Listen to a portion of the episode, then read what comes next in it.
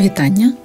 Це проект Лінгвоцид інтерактивний меморіал русифікації України, в якому ви можете дізнатись про заборони української мови.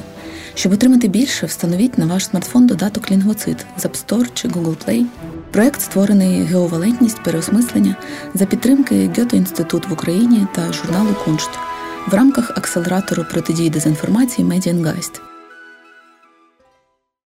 1862 рік.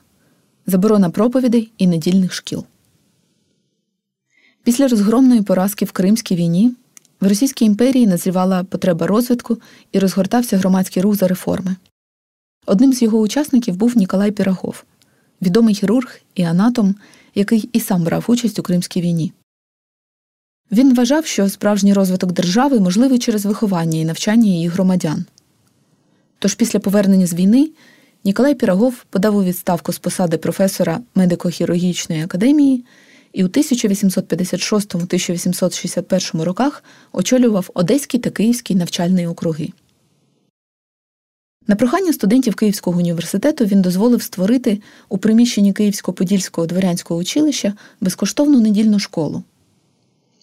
Люди, які не мали коштів на здобуття освіти, могли вивчати там письмо, читання, арифметику, природничі і суспільні науки. Викладали в цій школі українською мовою. Серед викладачів були Михайло Старицький, Михайло Драгоманов, Веніамін Португалов та інші. Деякі з них створювали підручники для цієї школи. Анатолій Свидницький руською азбуку, а Каленик Шейковський домашню науку.